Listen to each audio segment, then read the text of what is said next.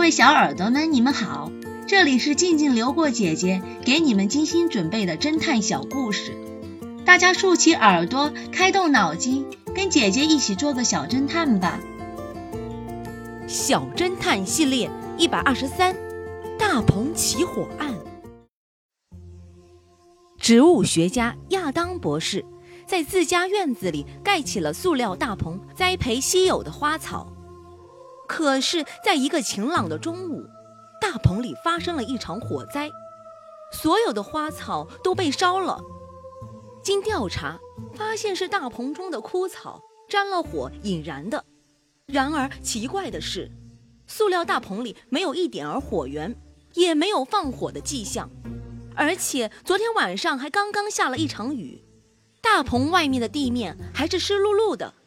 如果有人来放火，按理说会留下足迹的，可周围没有发现任何人的足迹。亚当博士找不出起火的原因，便立马打电话请 X 神探出马，让他查个究竟。X 神探开车立即赶到案发现场，他对博士说道：“博士，昨晚的雨量有多大？我院子里雨量表上显示的是三十五毫米，可是今天从一大早就晴空万里。”没有下雨的迹象啊！阳光直射塑料大棚，里面会产生多高的温度啊？春季是十七度到十八度，可这个温度是不会自然起火的。没有取暖设备吗？是的，没有。棚顶也是用透明塑料粘的吧？是的。果然如此，那么起火的原因也就清楚了。X 神探马上找到了起火的原因。小侦探们。你们能猜出来到底是怎么起的火吗？下集告诉你们答案哦。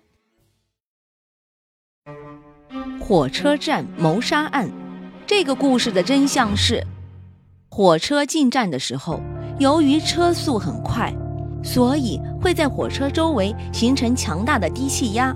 但是这样的气压不会将人向后吹倒，反而会把穿宽大衣服的人吸过去。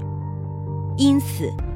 贵妇显然在说谎，而且她送父亲到曼特斯特治病，竟然没有携带任何行李，这更让人怀疑她早有预谋，治病只是个幌子而已。